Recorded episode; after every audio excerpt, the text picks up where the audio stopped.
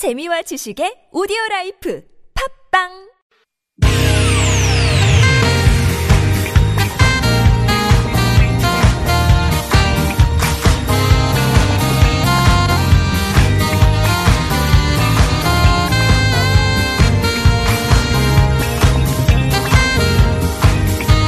이유가 뭐지? 도대체 뭐 때문에 세상만사 궁금한 이야기들을 꼼꼼하게 살펴봅니다. 성공회대 최진봉의 왜?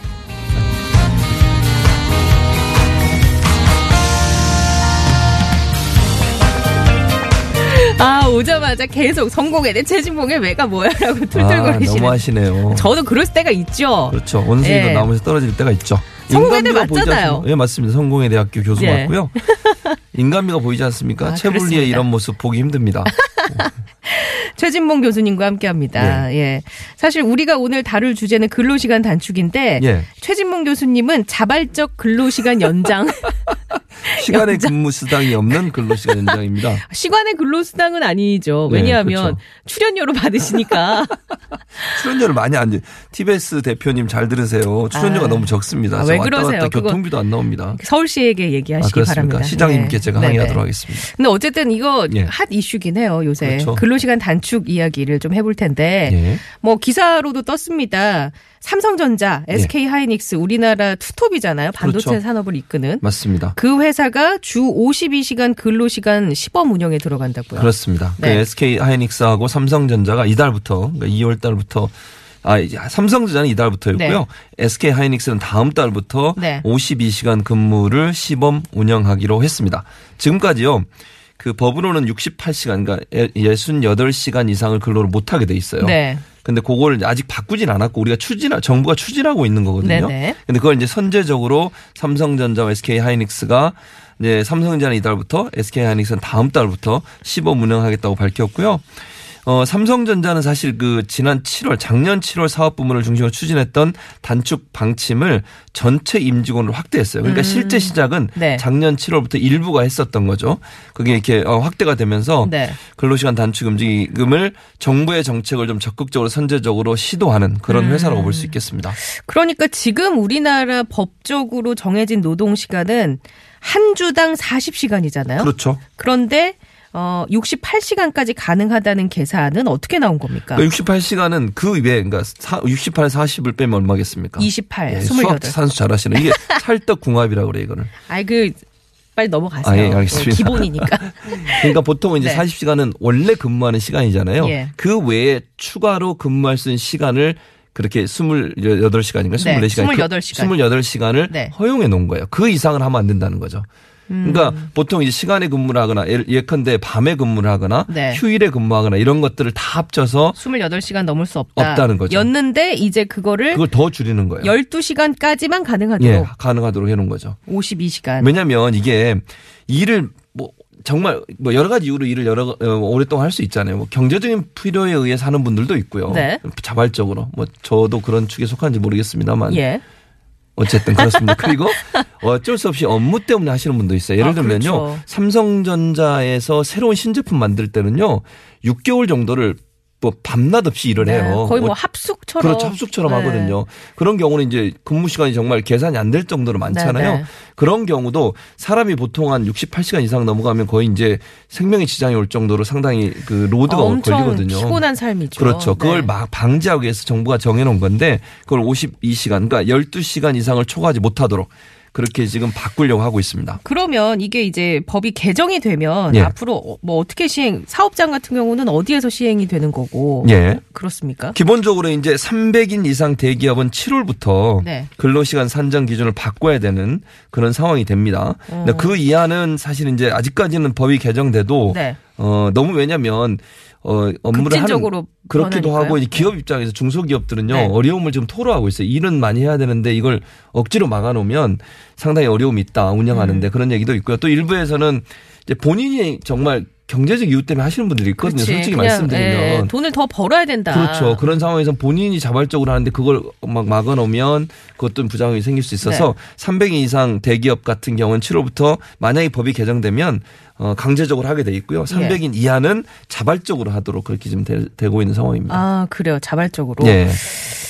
어, 일단 이렇게 얘기가 나왔으니까 예. 뭐 어떤 식으로든지 추진이 되긴 할 것 같은데 사실 이 배경이라고 해야 될까요? 이 예. 법까지 법 개정까지 나온 이 배경에는 우리나라 근로 문화가 영향이 있겠죠. 그럼요. 우리나라가 사실은 OECD 국가에서 두 번째로 노동량이 많은 나라예요. 음. 그러니까 멕시코인가 거기가 네. 제일 밑에고요. 우리나라 OECD 국가에서 두 번째인데 그만큼 장시간 노동을 하는 그런 국가로 지금 알려지고 있고 우리가 소위 과로 사회 이렇게 얘기할 수 있을 정도로 네네. 상당히 어려움을 겪고 있는 사회, 사회이기 때문에 문재인 정부는 이제 근로시간 단축에 대해서 어쨌든 일을 너무 많이 하는 것이 일의 효율성이 높은 건 아니잖아요. 사실은 피곤이 계속 음. 되면. 그러면 일의 효율성도 떨어지고 네. 또 하나 이제 문제가 뭐냐면 이게 한 사람이 너무 많은 시간을 일하게 되면 일자리가 줄어들어요. 그러니까 새로운 일자리를 만들어낼 수 있는 기회가 상실되잖아요. 음. 왜냐하면 일자리는 정해져 있는데 노동 시간을 한 사람이 너무 많이 하게 되면 새로운 예. 사람의 고용에 상당히 어려움이 있다라는 부분도 있고요.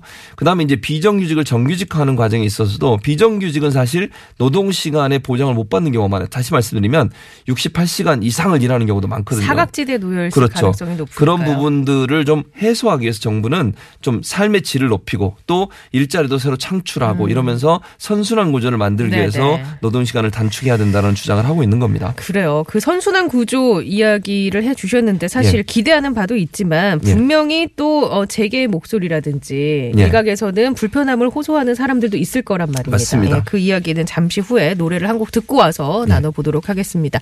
에릭남의 노래예요. Bravo My Life. 처음은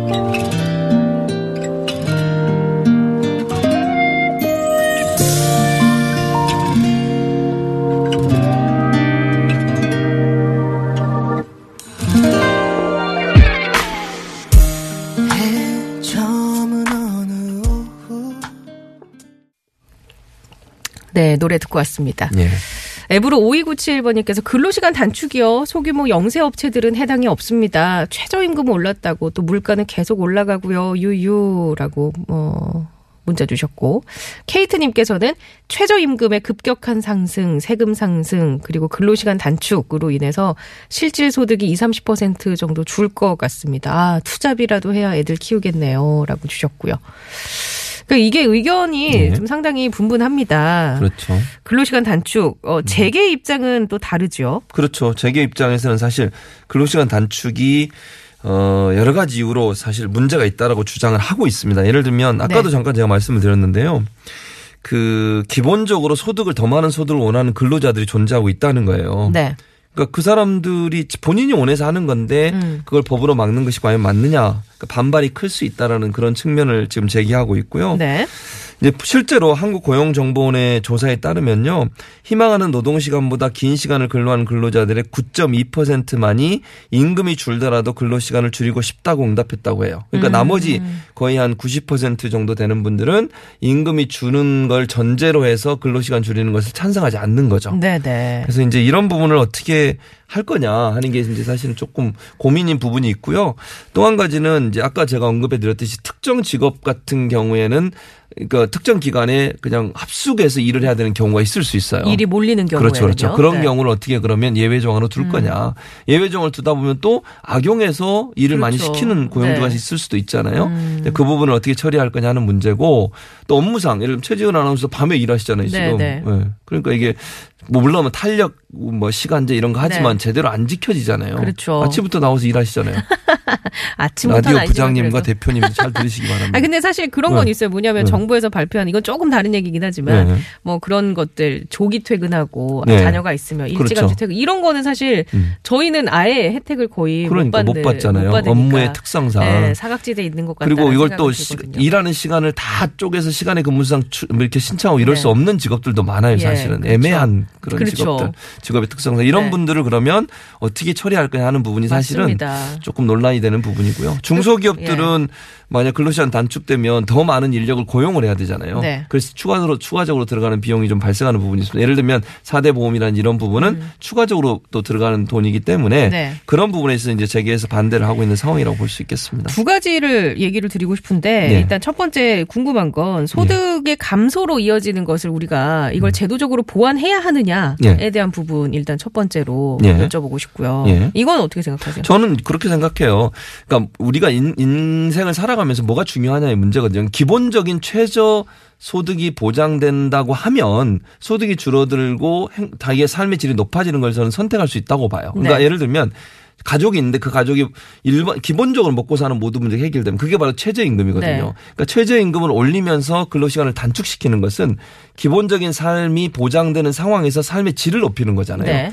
그러니까 정부가 지금 추진, 추진하는 투톱이 그런 거라고 저는 봐요. 최저임금이 워낙 낮아서 그 임금으로는 생활을 못 하잖아요. 3, 4인 가족이. 네. 그 최저임금을 올려놓으면 그그 지금 정해진 시간만 노동을 해도 충분히 생활할 수 있는 소주, 수준이 된다고 하면 그리고 나서 시간을 줄여서 삶의 질을 높이는 방향으로 가자는 거죠. 그럼 그 말씀은 예를 들어서 근로 시간을 줄여서 소득이 줄게 되면 그것을 보전해 줄 필요는 없다라는 쪽으로 해석을 하면 어, 되는 그 건가요? 음. 법적으로 보존해 주긴 힘들죠. 근데 다만 아까도 말 최저임금 인상은 결국 법적 보완 장치를 만들어 놓은 거죠. 그러니까 너무 지금은 음. 최소한의 보완 장치. 그렇죠. 그러니까 네. 예를 들면 한 3, 4인 가족이 일주일에 뭐, 아, 일주일이 아니죠. 한 달에 52시간을 일을 해서 번 돈으로 생활이 가능한 조건을 만들어 주는 것은 최저 임금 인상이라는 제도로 보장해 주고 음. 네. 그 사람들이 삶의 질을 높이기 위해서 시간을 가족과 함께 보낼 수 있는 시간을 좀 보장해 주는 네. 그 양쪽 면으로 접근해서 가는 것이 정부 정책이라고 볼 수 있겠습니다. 그리고 또 한 가지는 아까 예. 살짝 얘기 나온 것과 같은 결인데요. 예.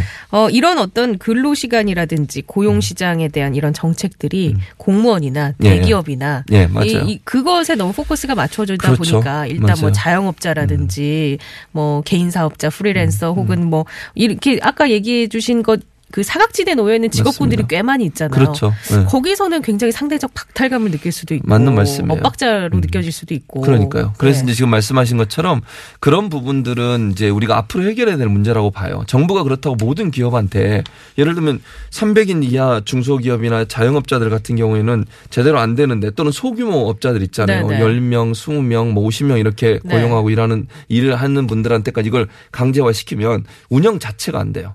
그러니까 정부가 그렇게 하기가 힘든 거죠, 사실은. 예.